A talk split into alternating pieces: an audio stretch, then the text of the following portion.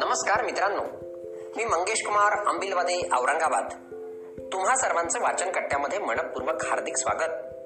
मित्रांनो मी आज वाचन कट्ट्याच्या माध्यमातून राजीव तांबे यांची हजार डोळेवाली ही सुंदर कथा खास आपल्यासाठी घेऊन आलोय. वासावरून त्याला कळलं सकाळ झाली. त्याने सगळे डोळे उघडून सगळीकडे बघितलं आणि त्याला धक्काच बसला. आपल्यासारखं या घरात कुणी असेल असं त्याला वाटलं नव्हतं. दोन तीन दिवसापूर्वीच तो या घरात आला होता. इतके दिवस आपल्या मित्रांसोबत नाक्यांवर उभं राहून टपोरीगिरी करण्यात मजा वाटायची.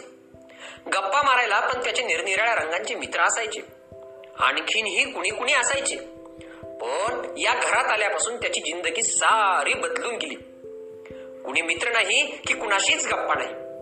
तो विचित्र वास आला की त्याला कळायचं आता आपण भाजून निघणार. मग तो डोळे घट्ट करून सहन करायचा. वाफाळता गरम काळा लगदा आणि त्यातून टपकणार उकळत लाल भडक पाणी.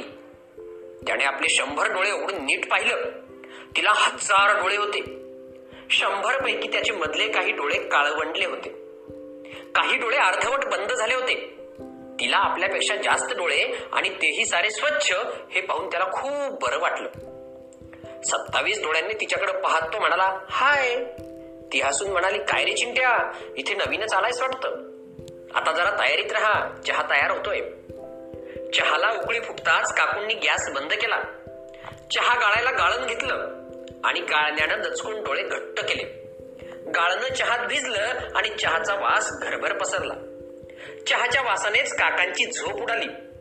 काका बाहेरूनच ओरडले कळलं हो आहे तयार चहासाठी. काकूंनी चहाचा चोथा फेकला आणि पातेलं व गाळणं सिंकमध्ये ठेवलं. त्यात थोडं पाणी ओतलं.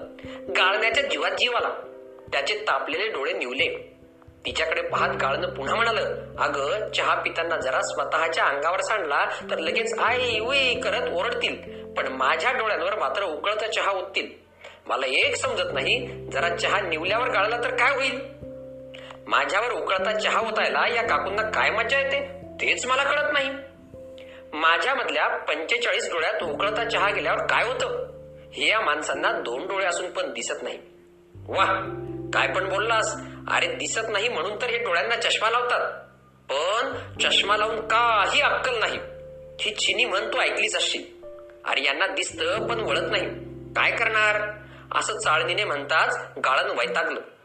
काय करणार म्हणजे? अरे चिडू नकोस. त्या काकांना अगदी गरमागरम चहा लागतो. मग त्या बिचाऱ्या काकू तरी काय करणार? गाळता तुकळता चहा.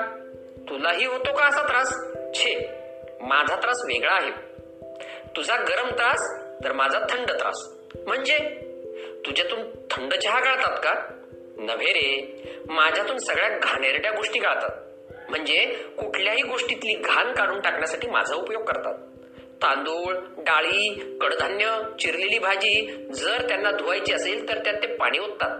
आणि मग त्या पातेल्यावर मला पालथ घालून माझ्या डोळ्यातून ते घाणेरडं पाणी बाहेर सोडतात. काही वेळा रात्रभर भिजत घालून आंबलेली कडधान्य सकाळी माझ्यात घालतात.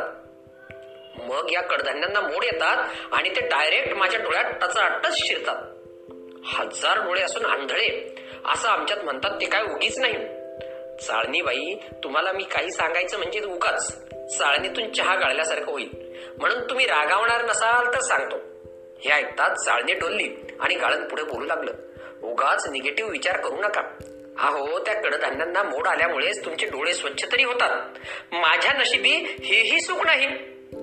अरे प्रिय मित्रा तुझ्या या बोलण्याने मला नवीनच दृष्टी मिळाली. पण मित्रा तुला जे सुख आहे ते घरात इतर कुणालाच नाही. हे तुला माहीत आहे का? अरे तुझ्यातून कधी एकदा चहा गाळला जातो याची घरातील सर्वजण आतुरतेनं वाट पाहत असतात. जरा जरी उशीर झाला तरी तिकडे काकांची बेचैनी वाढते. आपली कुणीतरी वाट पाहत असणं हे किती सुखावं आहे की नाही? असं म्हणत चाळणी डोळे विस्फारून गाळण्याकडे पाहू लागली. घरातल्यांच्या आनंदासाठी आपण कुठल्याही गोष्टीला उघड्या डोळ्याने सामोरे जातो. यात अधिक सुख आहे की नाही? गाळण्याचं हे बोलणं ऐकून चाळणी हजार डोळ्यांनी हसली. हजार डोळे ज्यांच्या घरी त्यांचीच तब्येत ठणठणीत खरी. हे कोण म्हणलं असेल सांगा बरं. धन्यवाद.